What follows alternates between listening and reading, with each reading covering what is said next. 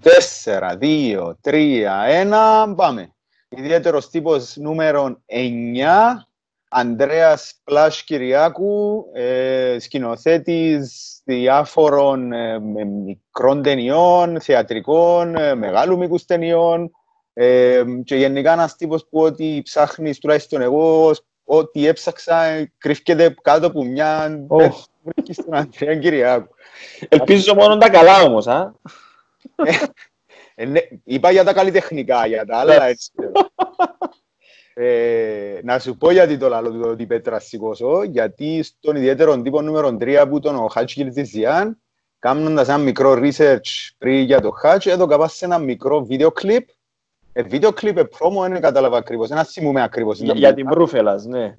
Ε, νομίζω δεν ήταν για την Προύφελα. Α, ήταν, ήταν το βίντεο κλιπ των Infected Siren που είδες, που... Μπορεί, μπορεί που ήταν, ήταν μέσα σε έναν... Όχι, όχι, όχι, δεν είναι τον Infected είναι ένα ακόμα πιο παλιό. Oh God, ποιο είναι που είδε; Ήταν κάτι με... Ε, ε, βασικά κάτι άλλο ήταν ο Χάτσου, ήταν ένα μικρό κομμάτι που ήταν μέσα σε έναν αυτοκίνητο και γυρεύκαν έναν ντράμερ.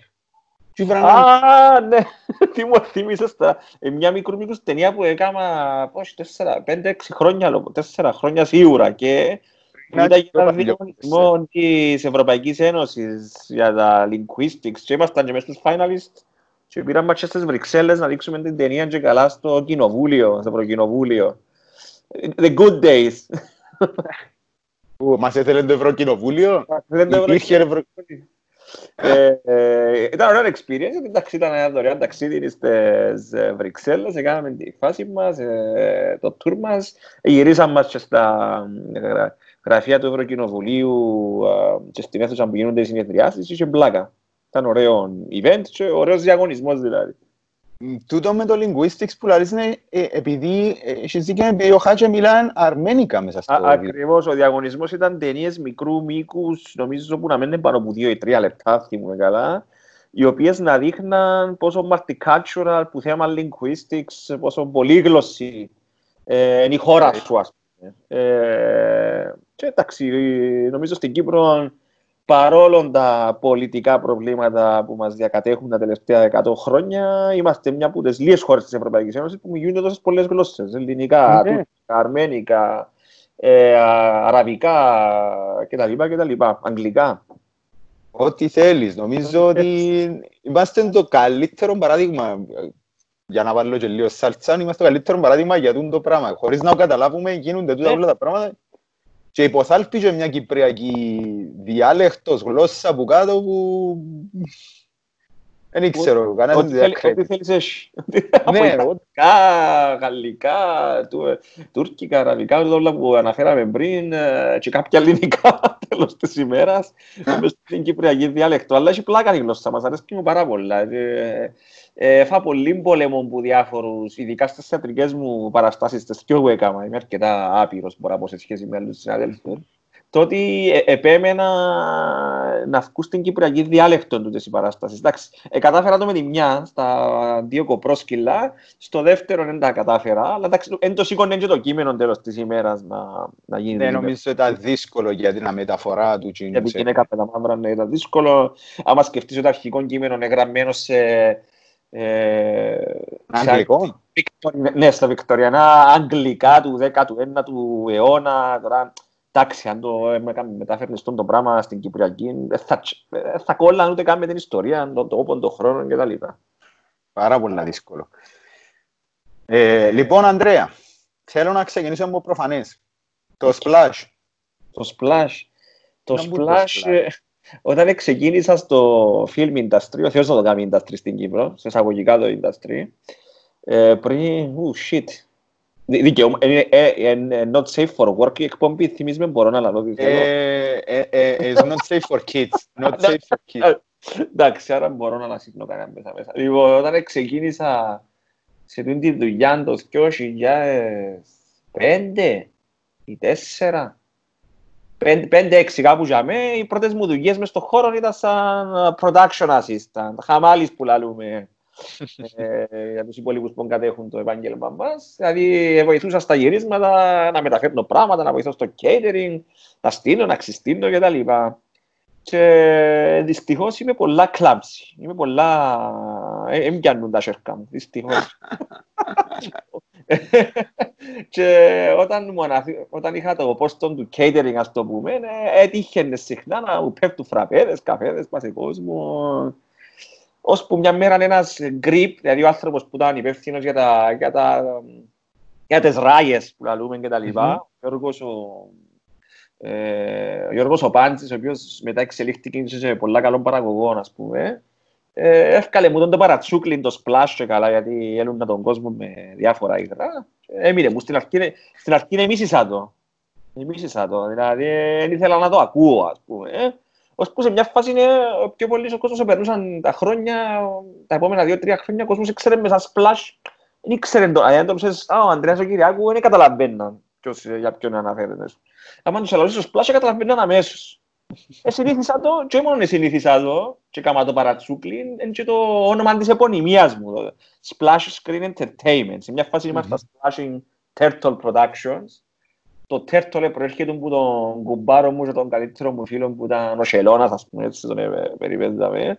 Ε, όταν ο Σελώνας έπιε δουλειά στο δημόσιο, δεν κολλάν πιο ένας Splashing Turtle. So, τα τελευταία δύο χρόνια πήγαμε στο splash screen, ας πούμε. Εντάξει. Ε, απογοητεύτηκα πλήρως. Απογοητεύτηκα πλήρως για το μίτσι. Όσος κόσμος με ρωτά, νομίζεις να του πω μια γκράντε ιστορία, να πούμε. Ε, διάφοροι πάει και τους στο κακό και σε ύπουλα πράγματα και τα λοιπά. Όχι, δυστυχώς το είναι η αλήθεια, είμαι κλάμψη. Γι' αυτό και έγινα σινεματόγραφερ. Δηλαδή, ναι, ξέρω να χειριστώ μια κάμερα και τα λοιπά επαγγελματικά, αλλά αποφεύγω το. Θα σου παίζει. Και πρέπει να πίσω από την κάμερα να θωρώ το monitor μου, να γράφω σενάρια μου, νομίζω είναι αρκετό. Ε, εγώ είχα, επίστευκα ότι το Splash, επειδή είδα σε, σε κάποια πράγματα του Κικότο που είσαι αρκετά ενεργός, ε, μες στο Comic Con ήσουν αρκετά ενεργός και είσαι αρκετά ενεργός και επίστευκα ότι κάπου πρέπει να φτιάχνει που γίνα τα, Κίνα τα prints που έχει στα comics που γράφει τα... Τα ωραία. Splash, knock, puff, κίνα τα πράγματα. Θα το κλέψω. Ναι, δικές. Εντάξει, θα κάνω μια μικρό διόρθωση, είναι ότι εντάξει, δυστυχώς με το Comic Con δεν είμαι, συνεργάζομαι πλέον. Ε, ήμουν μέσα στους founders, ε, κάναμε σπουδαία πράγματα μαζί. Σε μια φάση είναι με τράβα για διάφορους λόγους, λόγω άλλων δουλειών και projects κλπ αφήσαμε λίγο τη μια γενιά να αναλάβει και έχει τώρα τρία χρόνια περίπου δεν είμαι official μες στο council. Ε, αναλάβουν άλλοι που έχουν τον χρόνο και την όρεξη, αλλά ένα, ένα πιθανό το Comic Con πώς ξεκίνησε και τι είναι σήμερα, δεν περίμενε κανένας ότι είναι ένα event που να τράβα 10.000 κόσμο και κάθε είναι χρόνο. Είναι απίστευτο, φίλε. Είναι απίστευτο. Επία στο πρώτο και δεν το επίστευκα ότι είναι το πράγμα, γιατί είναι τούτοι ούλοι τα με νόμιζα ότι είναι comic geeks, άτε να βρεις λίγα πράγματα, ξέρω εγώ, και εκείνοι που ασχολούνται παραπάνω με λίγο κάτι πιο ξένο, comics κυρίως, έντυπα. Αλλά τούτο όλο το πράγμα γίνεται out of this world. Την πρώτη χρονιά εννοείς που το κάναμε στο Cyprus College. Όχι, όχι, όχι, όχι. Άρα είναι στο δεύτερο που ήρθες σαν το φιλοξενικό. Το συνεδριακό. Το συνεδριακό, ναι. Ε, την πρώτη χρονιά ήταν στο Cyprus College και ειλικρινά περιμέναμε να έχουμε στην καλύτερη περίπτωση 500 άτομα. Στην καλύτερη, θα, θα ήταν επιτυχία, ας πούμε, τεράστια αν μαζεύκαμε τόσο κόσμο και καταλήξαμε να έχουμε 2.500-3.000 κόσμο την πρώτη χρονιά. Mm. Και ήταν για όλους μας κάτι ζητρίο, γίνεται, κατέβηκε τόσος κόσμος. Εντάξει, ε, και δεύτερη χρονιά που λες εσύ, που ήταν η πρώτη σου εμπειρία εσένα, είχαμε 7-8 χιλιάδες κόσμος. Ας πούμε, ήταν τεράστιο τον jump που την μια χρονιά στην άλλη. Ε, εντάξει, ήταν το σωστό timing. Ναι. Νομίζω ήταν η εποχή που το, το geek culture, ας το πούμε, ήταν στα όπα του, τα παιδιά που ήταν ηλικίες τους που 12 μέχρι 30, ας πούμε, ε, αρκέψαν και βλέπαν άνιμε, παίζαν video games και θεωρούσαν genre ταινίες, horror, thriller κλπ. Έτσι λίγο πιο εντατικά και βάζα comics και βοήθησε πάρα πολλά τον το πράγμα. Alright. Ε, εσύ που κόλλας μες σε τούτο; Μες στα comics. Ναι, πού, πού είσαι, είσαι enthusiast, είναι τέλος μπαίνεις. Εγώ, εντάξει, πρώτα πρώτα να πω ότι με, άμεσα με τον κόσμο των κόμιξ στην Κύπρο έχω σχέση λόγω του Αντώνη του Αριστοδήμου που έχει το Uncomics. Mm-hmm. Το, το, μεγα... το μόνο, να το πούμε, σοβαρό μαγαζί στη Λευκοσία και το πρώτο που, είχε, που ήταν comic book store. Ε, Αφιερωμένο είναι αποκλειστικά. Αποκλειστικά, ήμασταν καλοί φίλοι, σε μια φάση ήμασταν κάπως ε, συνεργάτες, έκαναμε μια φάση μαζί, η οποία δίπλα από το comics εγώ ενοικίαζα και πουλούσα μεταχειρισμένα video games και ταινίες και τα λοιπά. Αντέξαμε κανένα χρόνο και ναι, πολύ δουλέψε το πράγμα. Και συνδιοργανώναμε το λεγόμενο Comic Book Day, που ήταν, ας το πούμε, η, η, η, η μορφή του Comic Con πριν γίνει Comic Con. Ήταν ένα event που το έκαμε ο Αντώνης και έξω στη Στοάν, ε, που ήταν τα καλά καθούμενα, που έρχονταν τρεις, τέσσερις, πέντε local καλλιτέχνες που ζωγραφίζαν, έκαμε, έκαμε κάποιες εκτόσει, έκαμε εγώ τον DJ και καλά. έκαμε κάποιες μίνι προβολές πα σε πανίλ. Τον το πράγμα τα πρώτα τρία-τέσσερα χρόνια έγινε κάπως uh, σταθερό, κατεβαίναν 100 και 200 ανθρώποι που έγινε το event. Και σε μια φάση αποφασίσαμε να το πάρουμε στο επόμενο στάδιο, ας πούμε, που ήταν το κόμικο. Τώρα με τα κόμιξ η σχέση μου πάει, η ατομική μου σχέση πάει, τι να σου πω, που μωρών. Που μωρών. Ε, Mickey Mouse, Donald, έτσι πράγματα. Έμαθα να σκευάζω που τα κόμιξ. Δηλαδή, είμαι και δυσλεξικός με βούλαν και τα λοιπά. ήταν ε, οι πρώτες τάξεις του δημοτικού ήταν λίγο δύσκολες για μένα και τούτη η οπτική επαφή με το κόμιξ και το λεκτικό το κομμάτι ήταν, ήταν θεραπευτικό χωρίς κάποιος να επέμβει και να πει παιδιά αγοράζετε το κοπελούθιο σας κόμιξ ε, να σκεφάζει και τα λοιπά. So, τα κόμιξ και ταινίες που έβλεπα και σκεφάζα τα subtitles ε, βοηθήσαν με πάρα πολλά. Δηλαδή, και μείνισκα σε μια, μέχρι τα δέκα μου μείνισκα σε μια περιοχή της Λευκοσίας που είναι τα δικαστήρια τώρα; Μεταξύ mm. τα δικαστήρια και το δημοτικός πάρκος της Λευκοσίας σε μια mm. πολυκατοικία που την ρίξαν κάτω τώρα Επίεννα όμως δημοτικός στην Ακρόπολη, γιατί έβολευκε τους γονιούς μου λόγω των δουλειών. Οκ. Δεν είχα φίλους μου στη γειτονιά μου, ούτε είχε άλλα μωρά μας στην πολυκατοικία μέχρι τα δέκα. Έφευκα από το σχολείο και είχαν επαφή με τους φίλους του σχολείου. Σως δύο πράγματα έκανα. Θεωρούσα ταινίες, επίεννα στο βίντεο κλαπ μόνος μου, δώσε 50-50 cents που ήταν τότε εκεί τις ναι, ναι, ναι, ναι. Και αγόραζε μου και η μακαρίτη σαν με πρόσεχε να στο πούμε, δουλεύκα γονίμως αργά, ε, comics ήταν τα δυο, ήταν τα δυο πράγματα τα οποία κρατούσαμε, ας πούμε, ε, busy. Ναι, ναι, ναι. So, έχω τρομερή σχέση με τα κόμιξ. Ε, το Friction τον Πασούρα, ξέρεις το; Ε, φίλος, ξέρω. Ε, Κάτι τον κηκότομο και co-writer μου. Έχουμε πάντα έτσι ένα τεράστιο debate για τα κόμιξ, γιατί εκείνος ήταν, ε, ενώ είναι super geek ο ίδιος, mm-hmm. ποτέ του είναι Εν το πέρασε το πράγμα με τα κόμιξ. Ε, έχουμε τεράστιο debate το πόσο σημαντικό είναι το graphic novel ή το κόμικ, ας πούμε, στο, στο, στο pop culture. Εννοείς, εν το πέρασε το στην παιδική ηλικία το να ναι, έχεις ναι, μόνο το κόμικ, το comic Ενώ εκτιμά το σαν τέχνη, δεν του γίνει ποτέ αγάπη ούτε να το δεις, ας πούμε, να πιάσει ένα κόμικ. Και φτιάζει βιβλία, ο Φρίξος και βάζει βιβλία όπως το νερό, ας πούμε, εντάξει. Γι' αυτό και κάνουμε καλό chemistry μεταξύ μας. Εγώ, εγώ με το κόμικ και είναι του βιβλίου. Εντάξει, πιάζω εγώ βιβλία, αλλά καμιά σχέση όπως το Φρίξος. Mm-hmm. Και βάζει τα όπως το νερό. Οκ, okay. άρα είπες μας για τα comic books, ε, θόρες και τις ταινίες, ε, έχει και άλλα δύο aspects του, του, του comic con, εν και περιορίζεται στο comic con, αλλά ανάφερες τα, το horror, είπες και το anime. Με τούτα έχεις σχέση; Εννοείται, εντάξει, ένα λιλέντε με, τη, με την αγάπη μου με το βίντεο κλαμπ. Δηλαδή, η σχέση μου με το βίντεο κλαμπ... Ε... Είναι ένα λιλέντε, να σου πω γιατί, γιατί και εγώ είμαι το, το comic books και θεωρούν και λίστες που μητσείς, αλλά το άνιμε με τραβήσε ποτέ, ούτε το χώρο είμαι φαν. Φίλε, για μένα δεν ήταν λιλέντε. Ε, μπορεί να είναι και ψυχοσύνθεση το πράγμα, δηλαδή mm-hmm. μπορεί, να, μπορεί να είχα δει στο βίντεο κλαμπ της γειτονιάς, ας πούμε, πρέπει να είδα όλον το horror section χώρο κομμάτι του βίντεο κλαπ στα δέκα μου. Εντάξει, τώρα πρέπει να φανταστείς δημιουργήσε μου τρομερά ψυχολογικά προβλήματα τα οποία έχω μέχρι σήμερα και οι γονείς μου έπαιζαν και λίγο μπελώνας, σε καλά. Ε, Νομίζω ότι το πιο σαν παραγωγή σημασία ήταν να το μεγαλώσουν ακόμα παραπάνω. Μπορεί, μπορεί, μπορεί. Ε, πολλά άλλες ταινίες ε, μέσα στην εφηβεία μου τρομάζαμε, ας πούμε. Δηλαδή, με έπασα από τον το ανοσία, ας πούμε. Ε, θυμούμαι η μόνη ταινία που έτσι ενόχλαμε πραγματικά μέχρι και 15 μου 14 ήταν παραπάνω για το τι προσπάθαν να μεταφέρει νομίζω παρά το, το οπτικό κομμάτι, πόσο γκόρι ήταν και τα λοιπά. Ήταν ο εξορκιστής το τρία θέμα, ότι κάνει το πρώτο. Ε, ε, είχαμε ξανά τη συζήτηση, δεν το είχα υπόψη μου ότι είχε τρία. Ναι, το, το τρία ρε φίλε, ενώ το δύο εχάγια, εθορκέται. Εντάξει. Νομίζω ότι με κόψαν όλοι και αυτό είναι... Προτιμώ, αν κάποιος φίλος να θέλει να κάνει την περιπέτεια με τον εξορκιστά, πάει που το ένα στο τρία απευθείας. Το τρία που ήταν σκηνοθετημένο και γραμμένο από τον William Peter Blatty, ο άνθρωπος που γράψει το βιβλίο τον εξορκιστή. Α, alright. Ε, είχε έτσι ένα μεγάλο κομμάτι της ταινίας ήταν αφιερωμένο στον, ε, στον καθολισμό και στις εικόνες του καθολισμού. Καθολικισμού, που θέλει να πεις. Ναι, ναι, ναι, ναι, συγγνώμη, ναι. Ε, so είχε ένας πούμε, σκηνή που ήταν ο Χριστός, ξέρω εγώ, σε ένα σταυρό, ε, άγαλμα του Χριστού μέσα σε εκκλησία καθολική και τρέχαν τα μάτια του αίματα, ας πούμε. Είχε μια φάση που έμεινε μαζί μου για πολλά χρόνια και βλέπα την Τζεφιάλτη που ο κεντρικός, δεν θα δω πολλά spoilers, αν και ταινία 30 χρονών τώρα. Ε, ο κυρίως πρωταγωνιστής που είναι detective και καλά, ε, είναι σε κόμμα ή κάτι αυτιμούμε και είναι στον παράδεισο, σε εισαγωγικά στον παράδεισο. Και ο παράδεισος είναι πιο τρομακτικός και από την κόλαση.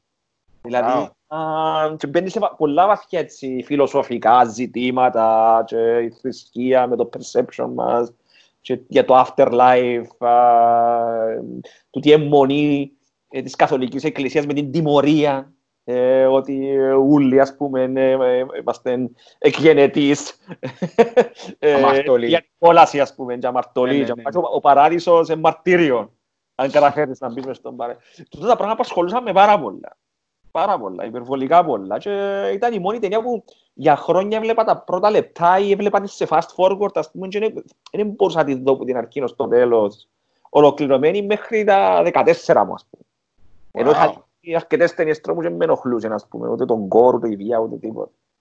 Ε, και μείνει έτσι για χρόνια τούτη, ε, τους ο φόβος. Ξεπέρασα το φυσικά, εντάξει. Ε, σε κάποια φάση μεγαλώνουμε. Ε, ε, μεγαλώνουμε, εντάξει. Ε, με τεράστια συζήτηση του πόσο μεγαλώνουμε.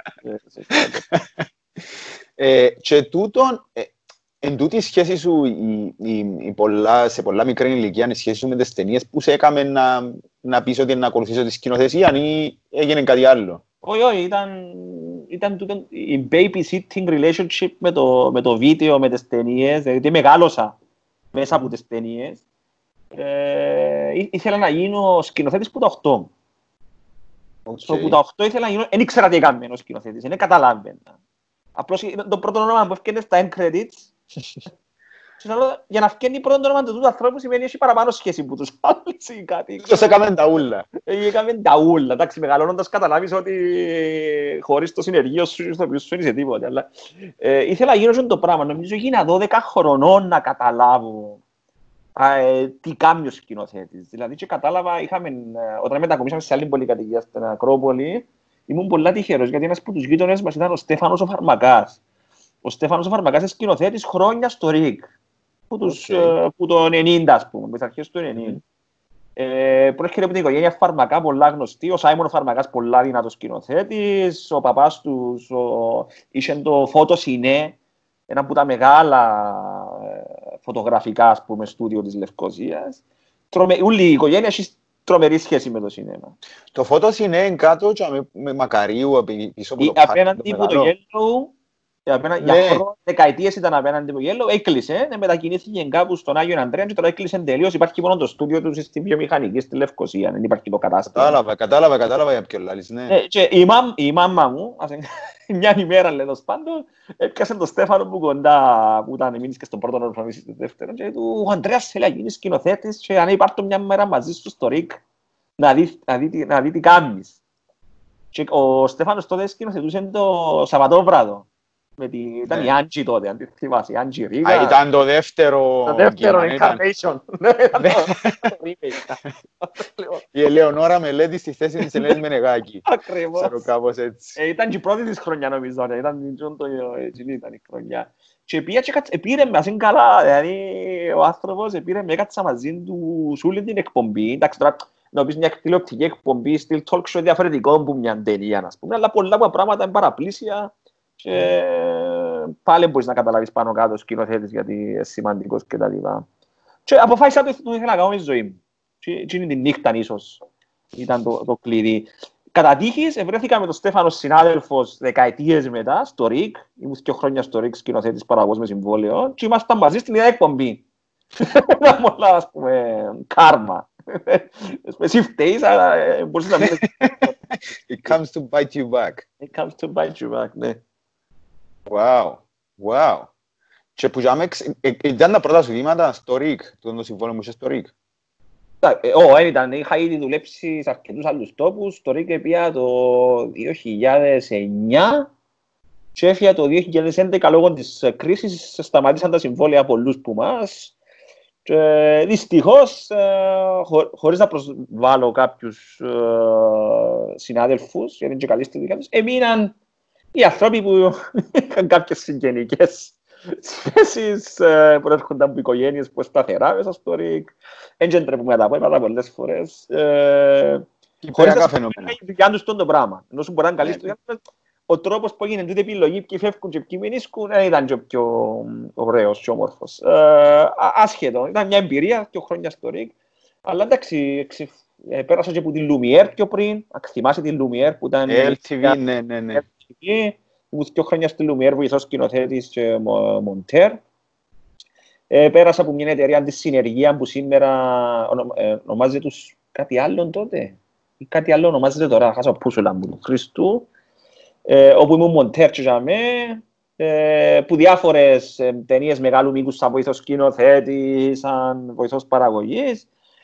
Ε, σταθερά, ας πούμε, που το 2005 και μετά. Δηλαδή, το πρώτο μου πτυχίο είναι στην αυτομηχανική, είναι καμιά σχέση. Μηχανικός, και δούλεψε σε τρεις μήνες στα πλοία, αν βοηθά. Ήμουν σε, wow. ήμουν σε container ship ε, τέταρτος μηχανικός για τρεις μήνες. Έκαμες στο καβαδιακό σου, να το πούμε. Τελείως, μαλάκα ήταν. Και ξέρεις τι εμείς παραπάνω, γιατί είχα πάει στα πλοία το 2002, καλοκαίρι του 2, ήταν καλοκαίρι του 3. Ήμασταν υποχρεωμένοι να πάμε, ήμουν στο Άτι εγώ. Είχα περάσει στο Άτι. Οι γονείς μου, εντάξει, ε, τους ε, τρόμαζαν τους να με στείλουν σε σχολή κινηματογράφου.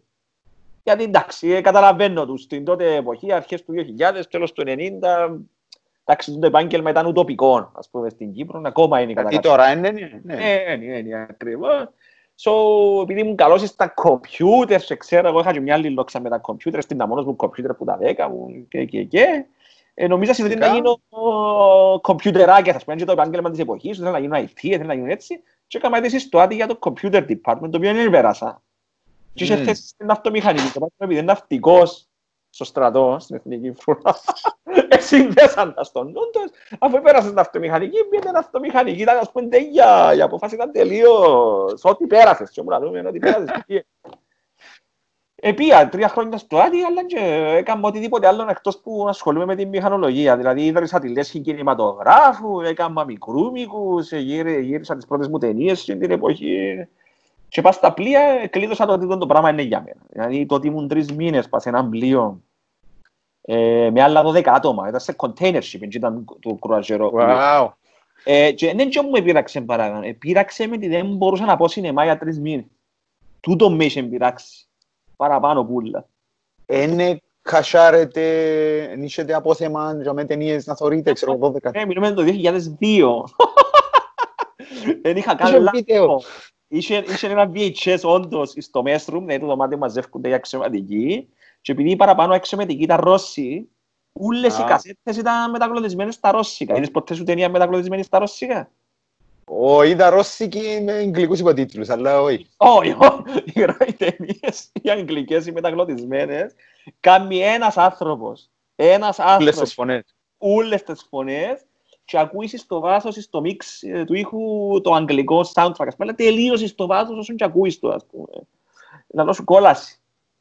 Αν το δυναμώσεις στο full μπορεί να ακούεις τα εγγλέζικα, ας πούμε. Μπορεί, να ναι, ναι. απομονώσεις τον ήχο. Ακριβώς με τους συναδέλφους και θεωρούσαμε ταινίες, αλλά εντάξει, είναι έτρωε. Δηλαδή, το, το θετικό είναι ότι πολλά βιβλία με το τρίμηνο. Δηλαδή, έμαθα να φτιάζω βιβλία. Σκεύασα όλα τα Lord of the Rings, ήταν και η εποχή τους που ήταν τα βγουν στα σινεμάρα, ήταν hot, καταλάβεις, και η το φέρους. και ήθελα εγώ να προχωρήσω μπροστά και ευκέβασα τα ούλα. Ευκέβα, ανακάλυψα τον George P. Pellecano, ένας σπουδαίος crime writer ε, Ελληνοαμερικάνος. Δεν ξέρω αν είδες ποτέ στο The Wire, έγραφε και στη σειρά το The Wire. Ναι, ναι, ναι, ναι, ναι. ναι. Ε, ευκέβασα δύο βιβλία δικά του. Ε, μέσα σε τρεις μήνες είχα ευκεβάσει 20 βιβλία, ας πούμε. Ε, εν, το, εν το θετικό όλης της κουβέντας. Ε, άνοιξε λίγο ο εγκέφαλος μου, εκτός που τις ταινίες δηλαδή. Είχα δει Μέχρι εκείνη την ηλικία, στα 20 μου, 19, είχα ήδη ανακαλύψει Kubrick, Hitchcock, Lynch, επέρασα από τα ούλα τα στάδια, ας πούμε. The Greats, ας το πούμε. The Greats, ας πούμε, The Masters, και Κοροσίβα και τα λοιπά. Τα, τα βιβλία ήταν ένα νέο, νέο chapter για μένα. Ευκέβασα αρκετά βιβλία μες στην εφηβεία μου, αλλά ποτέ ήμουν σταθερός αναγνώστης μέχρι εκείνη τη στιγμή. Alright. Και είναι τέλος το μετάφρασες στο στυλ σου, γιατί τώρα ο λαλής μου, είπες μου, σίγια πράγματα. Ναι, σαλάτα. Ότι έκαμες. Μεταφράζεται κάτι που τούτα μέσα, μέσα στην, στο στυλ σου, ας πούμε, σε το σκηνοθετικό στυλ. Νομίζεις ότι ε, βάλεις το κάπου το πράγμα; Ναι, ε, κοίτα, Φυσικά οι άνθρωποι που βλέπουν τις δουλειές μου σαν σκηνοθέτης έχουν να μου πούν ότι το τι τους αρέσει συνήθως είτε το θεατρικό είτε την ταινία του σινεμά κτλ. Είναι ότι οι εταιρείες, τα projects τα οποία δουλεύω πάνω είναι multi-layered. Δηλαδή έχουν πολλά layers. Ε, μπορεί να φαίνεται ότι μια ταινία τρόμου, αλλά το δεύτερο layer είναι ένα οικογενειακό δράμα, ας πούμε. Ή το τρίτο layer είναι, ξέρω εγώ, μια ε, αναρχική συζήτηση στο τι εστί να είσαι, ας πούμε. Ξέρω εγώ, λέμε τα μαλακίες. Ε, και νομίζω, εντάξει, ευκαινείς υποσυνείδητα. Ευκαινείς υποσυνείδητα. Ναι. Δηλαδή, ε, ακόμα και σε περιπτώσεις οι οποίες ήταν ένα project το οποίο δεν είχε καμιά σχέση με ζάντρα, ας πούμε. Ήταν ένα δράμα, ας πούμε. Δύο ανθρώποι και μιλούν. Ε, πάλι ήβρα τρόπο να, να βάλω λίγο μπουτόν το κομμάτι μέσα, κατά κάποιον τρόπο. Άρα θέλεις τη δουλειά σου να δουν το πράγμα, να multi-layer. Θέλω, ναι. Θέλω, Επιδιώκεις το. Επιδιώκω το, εντάξει, στην αρχή είναι υποσυνείδητα, αλλά στην πορεία αν καταλάβω ότι ε, I cannot do διαφορετικά. Δεν θα μπορούσα okay. να το πω άλλος πώς. Δυσκολεύομαι πάρα πολλά να μπω σε έναν κουτί και να κάνω κάτι πολλά... Συγκεκριμένο. Ναι, μου και καλό και κακό του. Έτσι, δηλαδή είναι καλό ότι η δουλειά, η δουλειά σου είναι επιτυχημένη και πάεις καλά, σημαίνει το multi-layered, ε, rewatchable το project, μπορεί κάποιος να το ξαναδεί και ξαναδεί να ανακαλύψει νέα πράγματα, αλλά δεν πάει τόσο καλά και κάπως έχει τα αποτέλεσμα που θέλεις. Είναι πολύ εύκολο άλλος να πει, ok, δεν ήταν focus του τη ιστορία, δεν ήταν, δεν ήξερε τι θέλει να πει, το οποίο συνέβη και στις πρώτες μου μικρού Δηλαδή, αν δεις στις πρώτες μου μικρού ε, they are all over the place. Ε, έχουν μέσα ναι. 30 διαφορετικές ιδέες, ας πούμε. και θεωρώ ότι σήμερα και είμαι λίγο what the hell, πώς χορτώ. Εντάξει, νομίζω έχει να κάνει με όλους τους νεαρούς που ξεκινούν, είτε μπορεί να πω στον καλλιτεχνικό χώρο, αλλά ό,τι και να κάνεις, ξεκινάς με εκείνες τις μεγάλες ιδέες μες στο μυαλό σου, ότι να κάνω κάτι πολλά wow και θέλω να τα δοκιμάσω όλα και να τα βάλω όλα μέσα και να δω, ξέρω, και στο τέλος καίνει κάτι Κοινό που είναι, σάλατα. Δεν ξέρεις πώς θα να πιαστείς.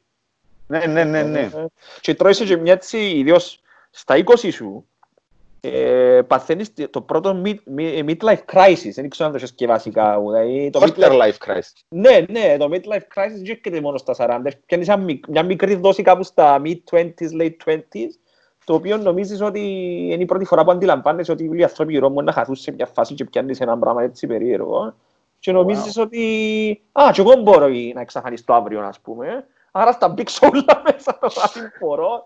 Ε, αν με το χτύπα ξύλο δεν υπάρχω πια, ας πούμε, να κάποιος να καταλάβει τι θε, ποιος είμαι και τι με απασχολά και τα λοιπά. Εντάξει, όσο μεγαλώνεις καταλαβαίνεις ότι if it comes, it will come, αλλά δεν πρέπει να δουν το πράγμα να έρχεται στη δικά σου. Πρέπει να είσαι focus, δηλαδή, ok, βάλε δύο, τρία layers, εντάξει, αλλά δεν το παρακάνεις, ας πούμε. Θυμούμε στο Whispers, δεν ξέρω αν είναι στο Whispers με τον Χριστόδουλο Καρτά. Ε, να σου πω και ένα fun fact μετά. Να μου πεις, ναι, η πρώτη ας πούμε κυπριακή ταινία με σούπερ ήρωα.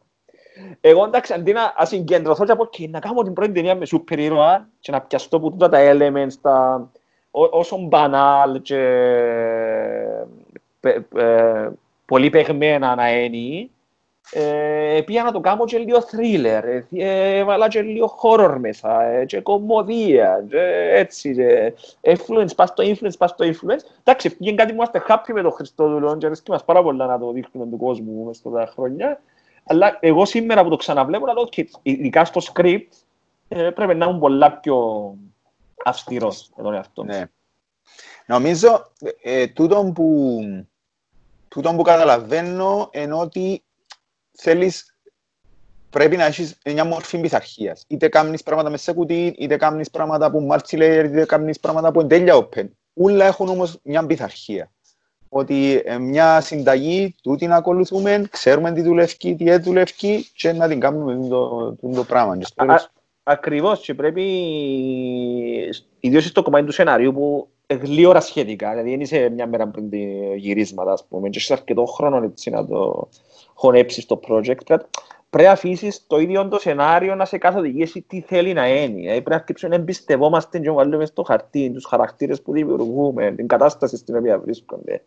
Ε, κάποτε δεν τους εμπιστευόμαστε. Σαρκεύουμε και γράφουμε τους, τους χαρακτήρες και ξεκινάει η ιστορία και κάπου μετά το πρώτο άκτο, ας πούμε, τις πρώτες τρεις-τέσσερις σελίδες, ε, αρκεύει και έχεις debate, ας πούμε, με τούτους τους, που παίρνουν μορφή του τι χαρακτήρες πας στην κόλλα και δεν τους εμπιστεύεις, δεν τους ακούεις. Νιώθεις, ε, όχι, ίσως ήταν καλύτερα να γίνει έτσι. Όχι, ε, κάπου είχα σκεφάσει έναν άνθρωπο τις προάλλες ότι ε, κάποιοι σεναριογράφοι ή συγγραφείς ε, παραδέχονται ότι σε κάποια φάση αρκεύουν και κάνουν διάλογο με τους χαρακτήρες τους.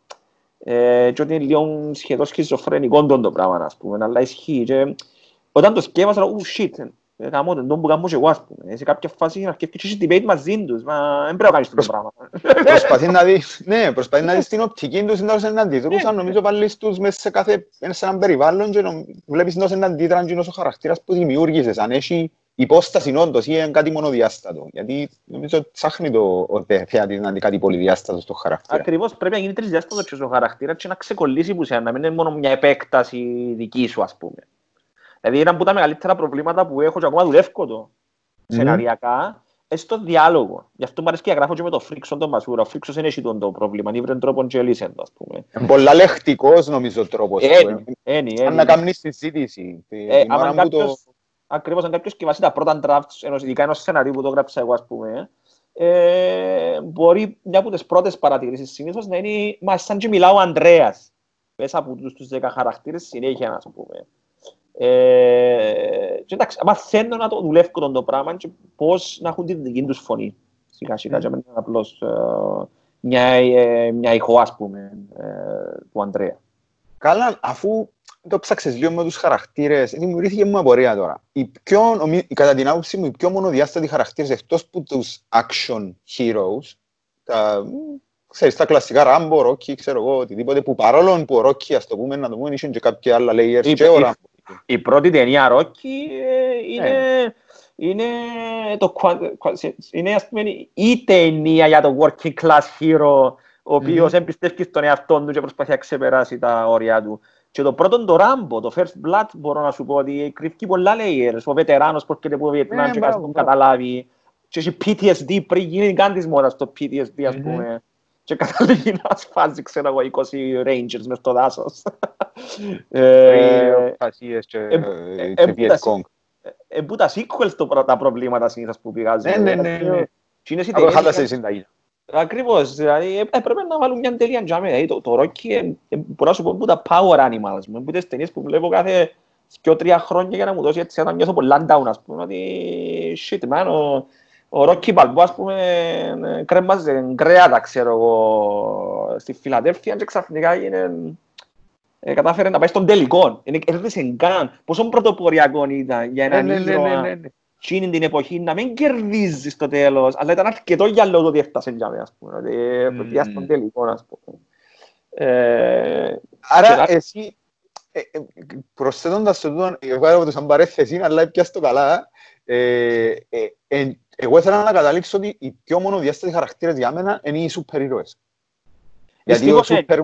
Ναι, ο Σούπερμαν ας πούμε είναι ο Σούπερμαν, δεν παθαίνει τίποτε, μπορεί να τα κάνει ούλα ο Σούπερμαν και στο τέλος της ημέρας είναι να κερδίσει. Να, να φύγουμε τον Batman που έχει μια πιο dark side, οι παραπάνω υπερήρωες είναι κάτω από τούτον, έχουν μια ιστορία που πάντα κερδίζουν στο τέλος, είναι good guys.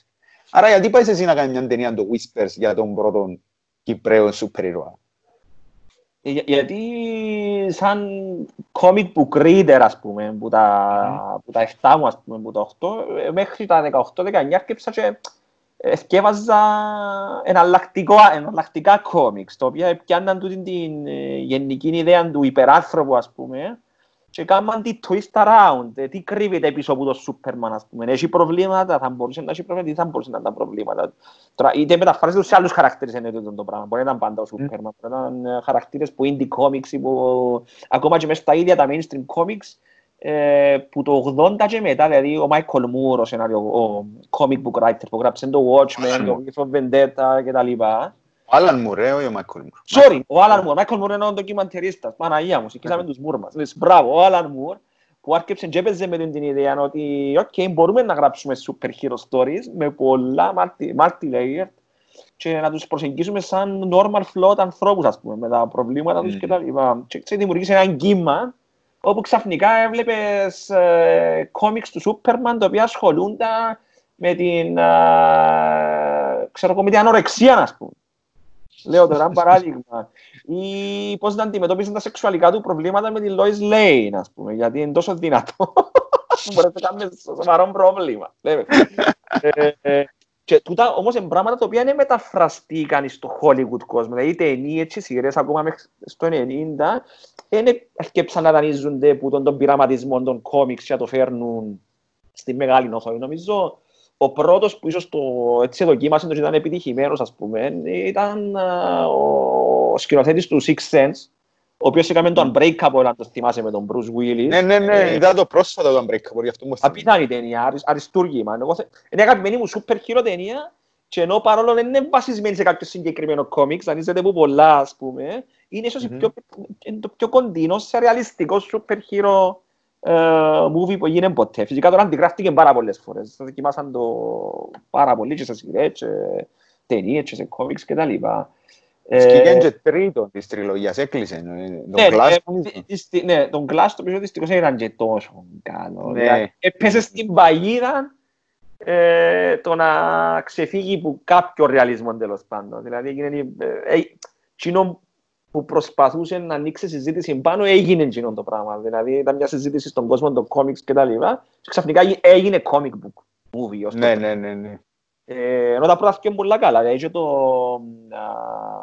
Πώς το λέμε, δεύτερο... Το Unbreakable and το Glass, απαναγιά μου. Glass είναι το τρίτο, δεύτερο... Το Split. Κάνω το Ναι, μπράβο, το Split.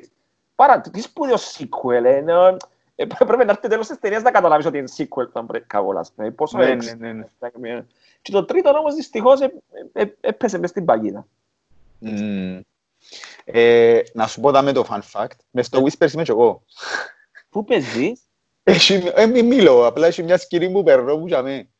Είσαι φανερωμένη; Ναι, μπράβο. Και μου το φίλος του ο Χρήστος του το πράγμα ότι είμαι μέσα. Είστε και άλλοι μου, ρε, είσαι μέσα, είσαι μέσα. Ξέρω, πού, πότε, γιατί. Παναγία μου, είναι πολύ πλάκα και αρέσει ο Μαρτάς με τη στολή. Ναι, ναι, ναι, μπράβο. Και μετά που μου το είπε τον ο Χριστός, επίαμε και είδαμε το. Επίαμε στο που ήταν το Comic Book Day, αν δεν κάνω λάθος, ναι.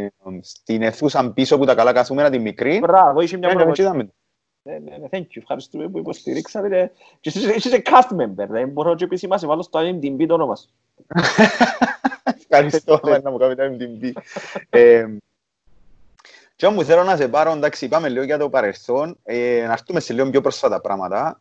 Ε, εγώ να κρατήσω, ήδη, ήδη είπες το Whispers, να κρατήσω ακόμα σκιό, τα θεατρικά σου, το γυναίκα με τα μαύρα, το αντίοκο προσκυλά, που ο Παναγιώτης ο Κυριάκου έκαμε μου το Φινιτζάν, και μου πρέπει να έρθεις, πρέπει να έρθεις, πρέπει να έρθεις, και ως πάρω την απόφαση να έρθω NBA, και χάσα το και σήμερα μπήκα και το τρέλες και λαλό γάμο το για την NBA, ε, και το Midnight, Midnight, χωρώ και το σκονάκι μου δαμε, Midnight Shift. Ε, Τσίνο που, που, που θωρώ μέσα σε τούτα τα τέσσερα, παρόλο που είναι το, τα κοπροσκυλά, το γυναίκα με τα μαύρα έχω ένα πολύ καλό review, που τη φίλη μου βγαίνει δεν το, ε, έχει και το Whispers, έχει μια σκοτεινή πλευρά. Ε, και τα τέσσερα τούτα έχουν μια σκοτεινή πλευρά μέσα.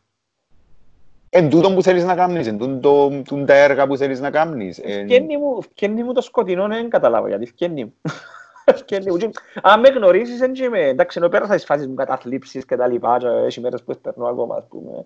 Είμαι σχετικά εύθυμος άνθρωπος, δεν είμαι ήμο, ας πούμε, δεν είμαι να είμαι dark, και γελώ και κάνω και τα αστεία μου και τα λοιπά. Ε, όταν φτάνει η ώρα που να κάτσω στο λάπτοπ και να γράψω, ας πούμε, κάτι μετά στην υλοποίηση του πράγματος, ευκαινούν όλα τα, όλα τα, όλα τα σκατά μου μέσα. ε, εντάξει, ε, επειδή πάντα, όχι πάντα, που το Whispers και μετά ε, χρησιμοποιώ τον τρόπο έκφραση σαν αυτοθεραπεία, και ίσως γι' αυτό. Βοηθά πάρα πολλά να βγάλουμε όλα τούτα τα σκοτάδια που έχουμε μέσα μας με κάποιον τρόπο για να μην τα μεταφέρουμε στους δίπλα μας. Στους ανθρώπους που αγαπούμε. Κατάλαβα, κατάλαβα. OK. Okay. Ναι, αλλά οι άλλοι ούλοι που το περνούν μαζί σου, το cast, ο κόσμος που δουλεύει, να μου φταίει. Άρα οι ηθοποιοί, ε, εντάξει, έχεις φίλους ηθοποιούς, ανάφερες τον Παναγιώτη Μπρή. Ε, οι ηθοποιοί, εντάξει, ε, αν είναι κάποιος είναι καλός ηθοποιός, αντιλαμβάνεται γλύωρα στην καριέρα του ότι μπορεί να το αξιοποιήσει υπέρ του, τον το πράγμα, δηλαδή παίζει σε θεατρικά ή ταινίες ή σειρές οι οποίες αναγκάζουν τον να δεις τον καθρέφτη μια πλευρά του που ε, τον τρομάζει. Α. Είναι πολλά, είναι πολλά ε, θεραπευτικό, δεν μπορείς να φανταστείς. Εγώ πέρασα μια φάση, εγώ το Whispers όταν το κάμαμε, ήμουν στη χειρότερη φάση της ζωής μου, μια φάση η οποία ελπίζω να μην την ξαναπεράσω ποτέ, τρομάζει με τρομερά, ας πούμε. Ε, έχασα τον ξαδέρφο μου και έναν από τους καλύτερους μου φίλους αυτοκτονία, ας πούμε. Ε, ήμασταν μέσα στη μέση της οικονομικής κρίσης, έχασα τη δουλειά μου που το ΡΙΚ, η γυναίκα μου ήταν έγκυος με το δεύτερο μας μωρό, δεν μπορούσαμε να πληρώσουμε τα ενίκια μας, ήμασταν πίσω μήνες. Δεν oh, ήξερα τι να κάνω, δεν υπήρχαν δουλειές, δεν υπήρχε freelancing, δεν είχε γυρίσματα, δεν είχε τίποτε, κλείαν όλα.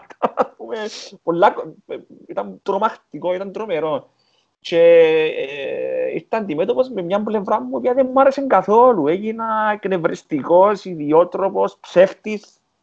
Ε, μπαίνα στο αυτοκίνητο και πήγαινα και οδηγούσα, ξέρω εγώ, δύο ώρες μακριά με τα πέντε ευρώ που στο στην πούγκα μου, ας πούμε, αντί να τα πάω αγοράσω γάλα για τα μωρά μου. Για να πάω να χωστώ σε μια γωνιά και να προσπιθώ ότι δουλεύω. Ναι, ναι, ναι, ναι, καταλάβω. Και αν η μάνα μου, ας πούμε, και η γυναίκα μου που είσαι, είμαι στο τάδε γύρισμα. Δεν υπήρχα γυρίσματα. Ναι, ναι, ναι. Και άρχισε το πράγμα και ευκαιρίζει η τοξικότητα σπίτι. Ως που μια φάση, ιδίως μετά που έχασα το ξάδερφο μου και έφτασα ας πούμε, στο limit μου, ε, δεν ήξερα τι να κάνω. Ούτε λεφτά υπήρχαν να κάνεις ταινίες, είσαι εκείνη που είναι η Επιτροπή Κινηματογράφου, δεν είναι αιτήσεις για τις ταινίες, δεν υπήρχε τίποτα. So, ας είναι καλά συνάδελφοι που με γνωρίσαν μέσα από τα χρόνια και ο συγκεκριμένα ο Γιώργος Ραχματούλης που αγαπώ πάρα πολλά, διευθυντής φωτογραφίας, έκαναμε μαζί το Whispers και το Red Nose, μια άλλη μικρού μου μήκους. Και δουλέψαμε μαζί σαν βοηθός σκηνοθέτης και ως διευθυντής φωτογραφίας σε πάρα πολλά project. Πολλά σπουδαίο μάτι. Θυμούμε το τώρα, καθούμασταν απέναντι που το νέο το πανεπιστήμιο είχε μόλις γίνει το 2013 το νέο πανεπιστήμιο στην Αγλαντζά. Στην Αγλαντζά. Ναι, και είχε απέναντι ένα καφέ θυμέντα που ήταν τότε. Ήταν ναι, ναι. Και κάλεσε με μου γεράσει έναν καφέ που πίνω καφέ. Γεράσει με τσάι, να πούμε γεράσει. Και δηλαδή μου, Αντρέα, ήξω, πρέπει να κάνεις κάτι, πρέπει να κάνεις ταινία, ναι, πρέπει να κάνεις έτσι. Δηλαδή, καλά, πώς να κάνω την ταινία, με τι λεφτά, έχω τίποτε, να με ρωτά τα μωρά μου και δανείζουμε, ας πούμε, για να φέρνω φάει σπίτι. Ε, να σε βοηθήσουμε, ρε, να σε βοηθήσουμε, να δουλέψουμε όλοι μούχτη, να κάνουμε έτσι, να κάνουμε έτσι. Εκούντισε με να κάτσω να γράψω το Whispers που ήταν έτσι, ένας θυμός, ας πούμε τι συνέβαινε γύρω μου στην περίοδο, έχει πολύ σχέση με την οικονομική κρίση η ταινία. Ε, ας είναι καλά ούλον το cast και το crew, ο Μαρτάς, ο Λευτέρης ο Σαλομίδης, όλοι που δουλέψαν στην ταινία, ήρθαν αφιλοκερδός, έκαναμε και ένα crowdfunding τότε και καλά, στο Indiegogo, πρωτάκουστα πράγματα. Μαζέψαμε και ευρώ, ήταν, ήταν τεράστιο ποσό για μένα, να ταΐσω το crew, μπορούσα να κάνω. Και κάναμε τον το πράγμα και νιώθα τόσο ωραία. Εν με κόφτεν το αποτέλεσμα τόσο πολλά. Εκόφτεν με ότι έκανα κάτι. Και έκανα το με τους φίλους μου και βγήκαμε έξω και εκφράστηκα. Και αμέσως είδα διαφορά. Είδα διαφορά στο πώς ήμουν εγώ, πώς ξύπνησα το πρωί. Και μετά okay, είπα, OK, okay, θα το πάση θυσία, θα κάνω μια ταινία τον χρόνο. Να προσπαθώ να κάνω το πράγμα για να, για να είμαι καλά. Ναι, ναι, ναι, ναι, κατάλαβα. Και Να σου πω την αλήθεια μες στο Whispers, λαλείς μου τούτον ούλον τον background, ε, εγώ ε, ε, τώρα που μου το είπες το πράγμα, εξηγείται μες στην ταινία. Δηλαδή, φτιάχνει ένα πράγμα κομικοτραγικό που την ταινία. Ε, εγώ περίμενα ότι να δω ένα super hero movie επειδή έτσι διαφημίστηκε, ο πρώτος Κυπρέος σούπερ ήρωας, και περίμενα ότι να δω και ένα feel good story, αλλά ήταν κάτι κομικοτραγικό. Ναι. Αυτός που στο τέλος έγινε κάτι πιο μπορεί, ας ναι, πούμε. Ναι. Αλλά ως, ως το τέλος, ας το πούμε, ήμουν κάπως... Ποιος σκέφτηκε να κάνει τούν τον ήρωα, ε, ε, τούτην, την ιστορία του ανθρώπου τόσο τραγική. Ε, ναι, και ε, κάνω εντύπωση, θυμούμε το ακόμα δηλαδή. Θυμούμε το, το, το, το, το, το πράγμα και είχε και στοιχεία μέσα τα οποία λέω OK, okay, κάποιος έπρεπε να την πει την ιστορία. Κάποιος έπρεπε να την πει, ειδικά εκείνο με τα 090, κάποιος έπρεπε να την πει την ιστορία. Ναι, ναι, ναι. Ας σου πω, ας σου πω ότι μου συνέβη και εμένα και βάλα το κοινό μες στην ιστορία. Δηλαδή, εντάξει, εγώ δεν πιάνα τηλέφωνο, το είχα ποτέ μου το πράγμα, αλλά πέρασα μια φάση τώρα, ειδικά μες στην εποχή της κρίσης, που αγοράζα πολλά λαχεία, ξιστά. Ναι έβαζα ξιστά, ξιστά. Δεν ξέρω, είχα την εντύπωση ότι ένα που τότε 100 ξιστά, πούμε, να πιάω 20-30 ευρώ και να είμαστε εντάξει for the next two years, πούμε. Ψευδέστηση. Ναι, ναι, ναι, ναι. Ε, και μέχρι σήμερα, ε, έχει χρόνια να αγοράσω, σταμάτησα το που μια φάση και μετά. Και τώρα το γυναίκα μου ξέρει πράγμα κανένα για χάζι, ας πούμε, να ήμασταν κάπου και περάσει ο τύπος με τα λαχεία και τα λοιπά. Και θεωρώ ότι μετά, θεωρώ ότι μετά, μετά αγοράζεις, ας πούμε, θα κερδίσεις. Ε, γενικά πειράζει με τούτη υποκρισία που κυριαρχά την κοινωνία μας. Πειράζει με πάρα πολλά. Το, το, το, το παραμύθι που μας πουλούν. Ότι ε, να παίξεις λότο, να παίξεις τζόκερ, να παίξεις τον, να γίνει, να γίνει, να γίνει το πράγμα. Και να κερδίσεις και να γίνει με η ζωή σου καλύτερη. Θα γίνει και να, και να κερδίσεις. OK, okay, λέω ότι έχεις ένα 0,1% να κερδίσεις. 0,0 καλύτερο. Ε, αν δεν μάθεις τον εαυτό σου και πώς να καλλιεργηθείς σαν άνθρωπο και πώς να αγαπάς το πιο σημαντικό, το κύριο καταλαβαίνεις, όσο κλεισέ και να θα είσαι το ίδιος κατάνθρωπος που ήσουν και πριν. Δεν μπορείς να το διαχειριστείς, δεν μπορείς να το... Ναι. Ε, ε, εντάξει και στατιστικά λαλούν ότι όσοι κερδίσαν, ως τώρα κάτι κακό τους συνέβηκε. Δηλαδή, η, μια τραγική ιστορία έχουν πίσω τους. Κάποιοι πιάσαν τα λεφτά χάσαν σε πολλά μικροχρονικό διάστημα, κάποιους εφάντους τα, κάποιοι σε κατάθλιψη, διάφορες ιστορίες τέτοιες. Ε, και το που είπες για το παραμύθι, νομίζω το παραμύθι είναι και ε, ταΐζουν μας το, ε, τρώμε το και εμείς. Oh, Θέλουμε να ο, ο, αποδέχτης πρέπει να, να, να έχει όρεξη για να το φάει το πράγμα. Mm -hmm έρχεται με το και βάλεις ο κάποιος στο στόμα σου. Ε, γι' αυτό είπα ότι πρέπει να καλλιεργηθούμε σαν ανθρώποι, να ανοίξει ο νους μας, να σκευάσουμε, να υπο... Δεν λέω να γίνουμε conspiracy theorists, αλλά να είμαστε, ας πούμε, λίγο πιο... Σκευάσεις την άποψη, σκευάστε και judgmental. Να είσαι judgmental. Που μας το μαθαίνουν στο σχολείο, δηλαδή ε, ξεκινά και από το εκπαιδευτικό σύστημα και από την οικογένεια το πράγμα. Ε, είσαι δεξιό και πρέπει να ψηφίσεις τούτο, είσαι αριστερό και πρέπει να ψηφίσεις τούτο. Έτσι έγινε στο βιβλίο της ιστορίας, αλλά μην ανοίξεις ποτέ σου το βιβλίο της ιστορίας της άλλης πλευράς, μην κάνεις τούτο, μην έτσι. Ε, και εντάξει, κάποιοι που μας είμαστε λίγο πιο περίεργοι και τρώει μας λίγο το χέρι μας, ας πούμε, και βάζουν, κάνουμε τα δικά μας συμπεράσματα. Εννοείται πάντα trust the facts. Υπάρχουν και facts που δεν μπορείς να τα αφισβητήσεις. Η στρογγυλή, ας πούμε, είναι σφαιρική. Δεν μπορούμε να τα αφισβητήσεις. Δεν το λαλείς, δεν το λαλείς. Μπορεί να αποδειχτούν και είναι σωστοί. Είναι judgmental. Μπορεί, μπορεί. Εντάξει, εμένα, εκείνο που μου αρέσει είναι ότι, που μου αρέσει, θεωρώ ότι ε, εσείς που είσαστε άνθρωποι του, του, του καλλιτεχνικού χώρου μπορεί να κάνετε κάτι που να αποτυπωθεί. Ε, και ε, να αποτυπωθεί και να μείνει ότι ε, έγινε το πράγμα, έγινε το fact. Ας το πούμε, τον των καιρών ήταν το πράγμα, άρα μπορεί να το χρησιμοποιήσεις και να το βάλεις μέσα στο... Πολλά σημαντικό, θέλω τη δουλειά σας πάρα πολλά σημαντική, ειδικά που ασχολείστε με κυπριακά θέματα. Mm. Δηλαδή, τούτον εγώ θεωρώ το πολλά μεγάλο, μεγάλο πράγμα.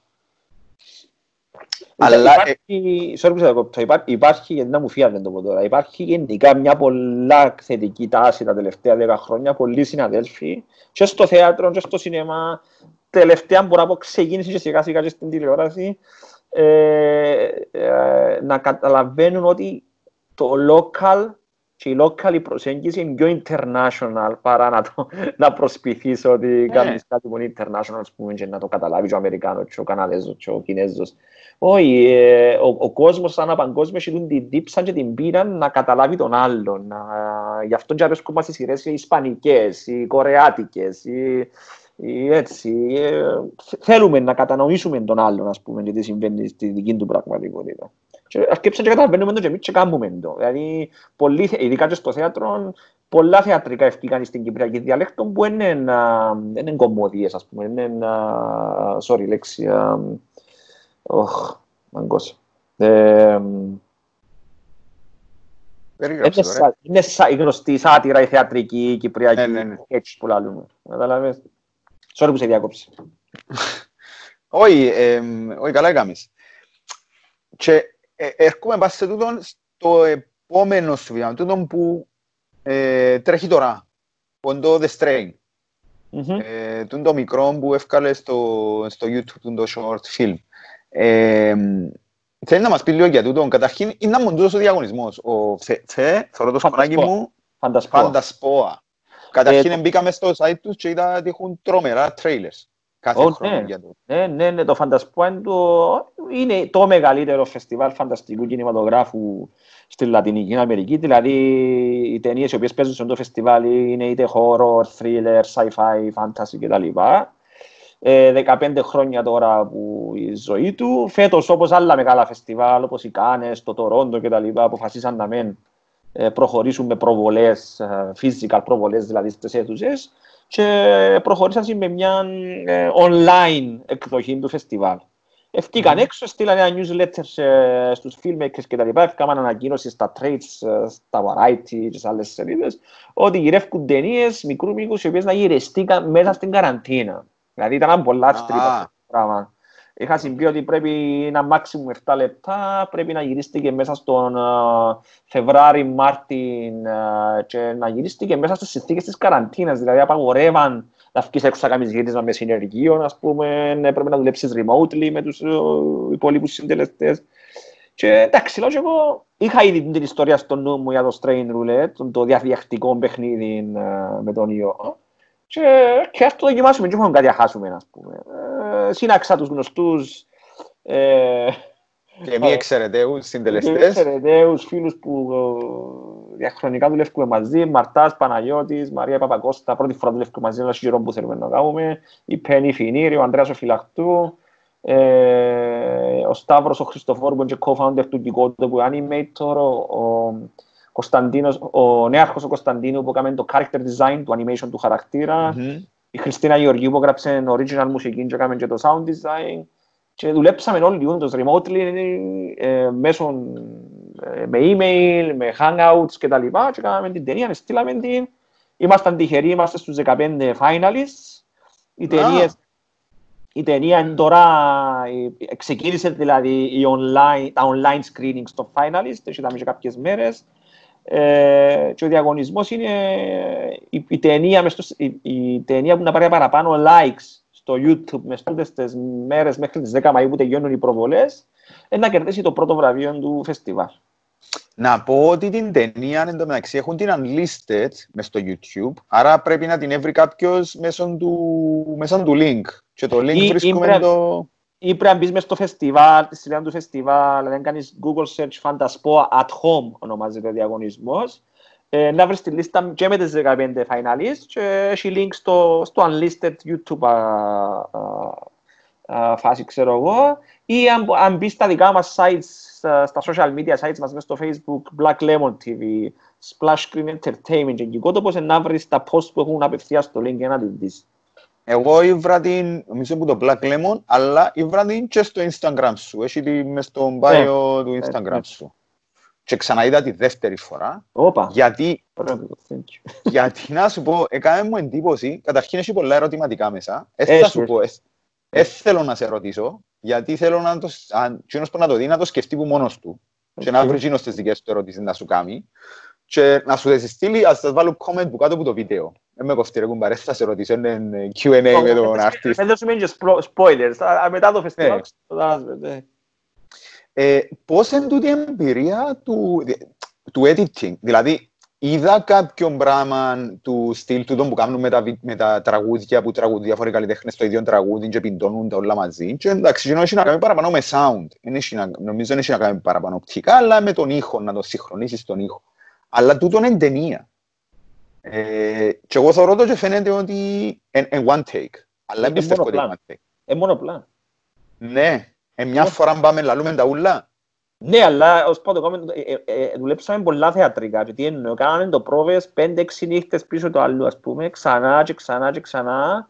Οι, οι τελευταίες πιο νύχτες που τις πρόβες ήταν, γράφαμε το θέμα, μήπως και κουτσίσει μας έχουμε κάτι καλό. Και την έβδομη φορά, νομίζω ότι δεν κάνω λάθος, πετύχαμε το, κάναμε δυο takes πίσω το άλλο, για να έχουμε δυο καλά, ας πούμε, και χρησιμοποίησα το ένα από τα δυο, που ήταν το καλύτερο τελικά, γιατί δεν έκαναμε shit. Ε, και στο post-production ήρθαμε και βάλαμε πάνω το χαρακτήρα των animated, που όντως έγινε στο post, δεν ήταν live, η μουσική, εμπήκε το, έχει ένα πλάνο στην αρχή, ένα time-lapse πλάνο που το κάνει ο Χριστόδουλος ο Μαρτάς που τη βεράντα του στην πολυκατοικία του, δηλαδή είχε καλύτερο view που μένα και βόλευκε μας ας πούμε. Ε, με δική του κάμερα, χωρίς εννοείται, χωρίς να πάω καν για με. Εφάμε πολλά παραπάνω στο post-production, απλώς για βάλουμε όλα τα στοιχεία μαζί, μουσική, animation κτλ. παρά το actual γύρισμα. Δηλαδή αν το συμπιέσω πόση ώρα μας πήρε, πήρε μας 30 λεπτά μαζί με τα κενά, ενώ ας πούμε να βρεθούμε στο online, να μιλήσουμε, να το δοκιμάσουμε. 30 λεπτά. Ε, εντάξει, ευόλευκε η ιστορία και το project να γίνει έτσι. Φαίνεται, φαίνεται πάντως και αβίαστο. Ε, πραγματικά, ε, εγώ που το είδα, λέω, OK, okay, τώρα μπήκα στην τώρα και μιλούν. Ναι, Τούτο, δεν το είχαν το προγραμματισμένο, μπήκαν τώρα και μιλούν. Οι ηθοποιοί μου να σου πούν ότι α, ήταν πολλά οργανικό το σενάριο σε αυτές τις μπουρδες. Λέω, η πραγματικότητα είναι ότι it was all up to them. Εντάξει, προσπάθησα στο σενάριο να βγει κάτι πολλά snappy και organic, αλλά είναι ηθοποιοί που το κάναν πραγματικά να φαίνεται πραγματικά. Ας θυμάμαι που το έδειξα σπίτι της γυναίκας μου και στα μωρά, εντάξει τα μωρά τώρα είναι 7-8 χρονών, αλλά λόγια, όταν τελείωσε η ταινία, μα παπά είναι που τα αλήθεια αυτό το πράγμα.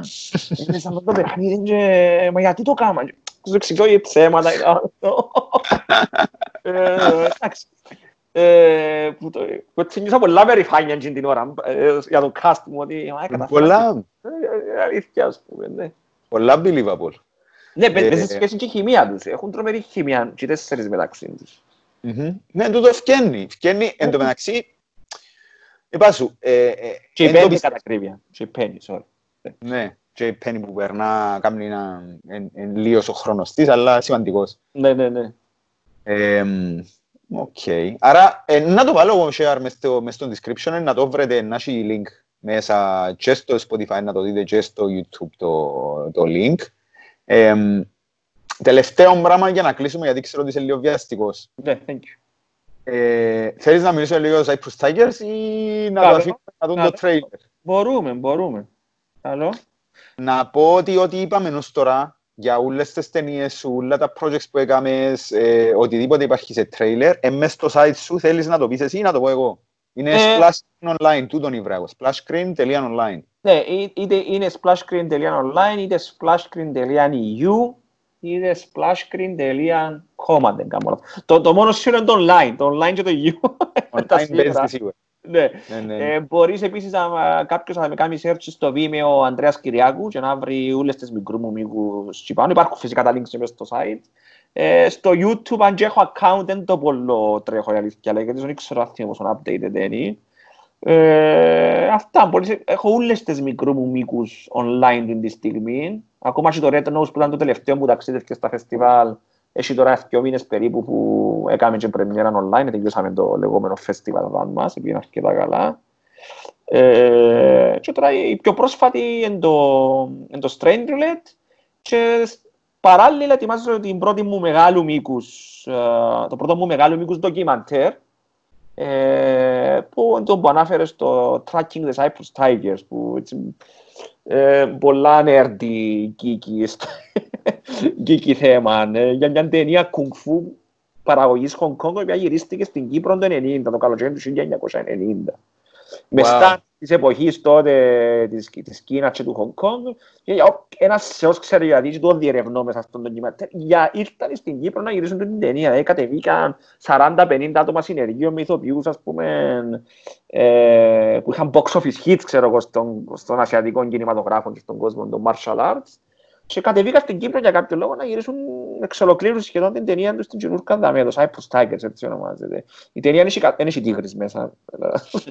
Γιατί είναι της μόδας τώρα οι τίγρες λόγω του, ε, της σειράς. Joe Exotic, το Tiger King, ναι. Ε, και εκείνη μου περιέργεια το πράγμα να τον ανακάλυψα μια bootleg, ε, ένα bootleg copy της ταινίας. Η ταινία είναι κυκλοφόρησε ποτέ επίσημα στην Κύπρο. Ούτε στα σινέμα, ούτε υπήρχε επίσημο release στα Vito Club. Κάποιοι άνθρωποι ήβραν την είχαν τις σαν bootleg, δηλαδή σαν copy του copy του copy ας πούμε και κυκλοφορούσαν τις σε μικρούς κύκλους. Ε, και κίνησα μου η περιέργεια και ξεκίνησα με τον το ταξίδι με τον παραγωγό μου, τον Σταύρο, τον Χριστοφόρο, που την τετραχτής Films, να ανακαλύψουμε την ιστορία πίσω από Cyprus Tigers. Δουλέψαν πάρα πολλά λίγοι Κυπρέοι πάνω, 4-5 Κυπρέοι είχαν δουλέψει ας πούμε, στο συνεργείο, μαζέψαμε τους, ήταν και τη δική τους εκδοχή της ιστορίας και μέσα από τούτο όλο το τρυπάκι για το Cyprus Tigers ευκαιρία ένα δεύτερο layer, αφού λόγω πριν, αρέσκει μου να βάλω πολλά layers. Και ε, τελείως οργάνικ ευκαιρία το, το layer της εποχής του video club. Και πόσο σημαντικό ήταν για πολλούς που είμαστε μέσα στον χώρο για, την, για το film, uh, film education μας. Ότι για μας η σχολή, η σχολή κινηματογράφου μας ήταν το video club. Και αμέ μάθαμε σινέμα. Είδαμε πράγματα που δεν είχε άλλον τρόπο να τα δούμε. Έτσι, αλλιώς τα, οι αίθουσες κινηματογραφικές στην Κύπρο που το 85 και μετά ήταν, ήταν γελίες και είχαν και τόση ποικιλία που ταινίες. Δεν έπαιζαν ευρωπαϊκό κινηματογράφο, δεν έπαιζαν, έπαιζαν μόνο τα πολλά mainstream και Hollywood releases, ας πούμε. Ε, και ήμασταν τυχεροί, το project έχει μια επιχορήγηση που το Υπουργείο Παιδείας, που το Κέντρο Κινηματογράφου, Κέντρο Κινηματογράφου, το Συμβουλευτική Επιτροπή Κινηματογράφου Κύπρου, λοιπόν, για τον development, και ήμασταν τυχεροί και το project επιλέχθηκε και για το λεγόμενο European Genre Forum που είναι ένα, ένα πρόγραμμα που βοηθά την ανάπτυξη ταινιών που έχουν σχέση με genre. Και καταλήξαμε στην Εστονία τον Νιόβρη να το πιτσαρίσκουμε στο Black Nights Festival, ένα από μεγάλα φεστιβάλ της Σκανδιναβίας, ε, σε πιθανούς συμπαραγωγούς. Και μπορώ να πω ότι είμαστε σε καλό δρόμο να βρεθούν συμπαραγωγοί από την Αμερική, την Γερμανία και την Ασία. Ε, που ήταν μια ιδέα που local is international. Πρέπει μια ιστορία για μια ταινία που και γυρίστηκε από πότε στην Europa, ξαφνικά έφερε ενδιαφέρον παγκόσμια, ας πούμε, και τώρα περιμένουμε με το καλό πότε να μπορέσουμε να επιστρέψουμε ε, έξω να, για, να, για να ξεκινήσουν επίσημα και τα γυρίσματα. Δηλαδή, γυρίσαμε ένα τρέιλερ που τούτο που είδες και βρίσκεις στο online. Ε, mm. το, ε, ε, το τρέιλερ έγινε ένα import που κάποια όντως γυρίσματα που κάναμε και ήταν δοκιμαστικά γυρίσματα. Δηλαδή δεν ξέρουμε αν θέλουν να καταλήξουν τα, τα, τα exact plan, ας πούμε, μες στο ντοκιμαντέρ τέλος της ημέρας, αλλά δηλαδή σου το vibe του ντοκιμαντέρ και τι είναι. Αφήνει πολλά expectations το, το, το, το, το, το trailer και επίσης αφήνει να εννοηθούν και άλλα layers που δεν είπες. Ε, ναι. Αλλά να τα δούμε. Εγώ εμείς να περιμένουμε. Ε, εντάξει, ε, ελπίζω να τη δείτε σύντομα. Εγώ νομίζω να είναι έτοιμη πριν το τέλος του 2021, έτσι όπως πάμε. Uh, best case scenario και ας σου δώσω και ένα exclusive αφού ανοίξεις. Wow, Στο master. Πέτω, πέτω, πέτω, πέτω, πέτω, πέτω. Τηλεόραση. Όχι, είναι η φάτσα μου έτσι αλλά ενθουσιαστικά. Είπες πριν ότι δεν είδες το αντίογο πρόσκυλα. Αρχές του 19, μετά που τελειώσε και κατέβηκε από το θέατρο, και είδαμε την ανταπόκριση του κόσμου, πήγαινε πάρα πολλά καλά κτλ αποφασίσαμε με τον Φρίξον, τον co-writer μου και την ομάδα τους συντελεστές του θεατρικού ε, να το μετατρέψουμε σε ταινία. Ah. Ε, ενώ ξεκίνησε σαν ένα θεατρικό που ήταν ομάζι στον Ταραντίνο και ήταν το Reservoir Dogs αλλά με κυπρέους χαρακτήρες στην Κύπρο της κρίσης εβάλαμε τόσα πολλά νέα στοιχεία με τον Φρίξον μέσα ε, που έγινε κάτι που μόνο του, κάτι δικό του, κάτι καινούριο. So, ε, μαζέψαμε ε, τους ηθοποιούς μας και τα props που είχαμε έτοιμα λόγω της παράστασης αρχές του 19 και τελείως low budget και με δικά μας ε, λεφτά. Ε, γυρίσαμε περίπου το 80% της ταινίας. Ε, προσθεθήκαν και νέες σκηνές που είναι στο θεατρικό. Και έμεινε τώρα μια σκηνή, έγινε μια σκηνή που χρωστούμε να γυρίσουμε τώρα, μες την περίοδο, αλλά λόγω του κορονοϊού δεν έκαναμε τίποτε. Και θέλουμε να πιστεύουμε ότι αν καταφέρουμε και γυρίσουμε και τη σκηνή, ότι τέλος του χρόνου να μπορούμε να κυκλοφορήσουμε στα σινεμά την ταινία. Oh, wow! Oh, wow! Άρα εντάξει, υπάρχει ελπίδα και για μας. Ναι, ναι, ναι. Και εντάξει, πολλά πράγματα που στο θεατρικό κρατηθήκαν, ενώ να δεις την εκδοχή της ιστορίας και προσθεθήκαν και άλλα wow πράγματα και νέοι χαρακτήρες και ο Γιάννης ο Κόκκινος, ας πούμε, ε, που δεν έπαιζε στο θεατρικό, παίζει ε, στην κινηματογραφική εκδοχή, ένα παράδειγμα. Η Νιώβη Χαραλάμπους. Ε, Α, να τα δούμε για εκπλήξεις, ρε. Μην τα λαφίσουν. Εκπλήξεις, ναι. So, hopefully, να τελειώσει το κινηματογραφικό version του, της παράστασης και αν, είναι αρκετά καλό το αποτέλεσμα που νιώθε να είναι να, το, να κάνουμε ένα white release στα σινεμά της Κύπρου όταν ανοίξουν cross fingers. Είναι το καλό. Είναι το καλό. Ναι. Wow. Alright. Εντάξει, Ανδρέα, ξέρω ότι είσαι λίγο βιαστικός, ε, αλλά είπαμε τα πάρα πολλά καλά. Νομίζω, ε, ε, ευχαριστώ σε για τα exclusive. Κεφαλαία γραμμά, exclusive. Ο Vin Diesel στην Κύπρο, ξέρω. Όχι, ήταν ωραία η κουβέντα μας, είσαι πολλά ωραίος host, συγχαρητήρια για την εκπομπή, σου εύχομαι άλλο 20 σεζόν, αν έχεις όρεξη να κάνεις αυτό το πράγμα. Είσαι πολλά προσιτός και πολλά σημαντικό το πράγμα για να είναι Thank you, thank you, thank you. Μιλούσαμε άλλος και ώρες αν ήμασταν δάμε σίγουρα.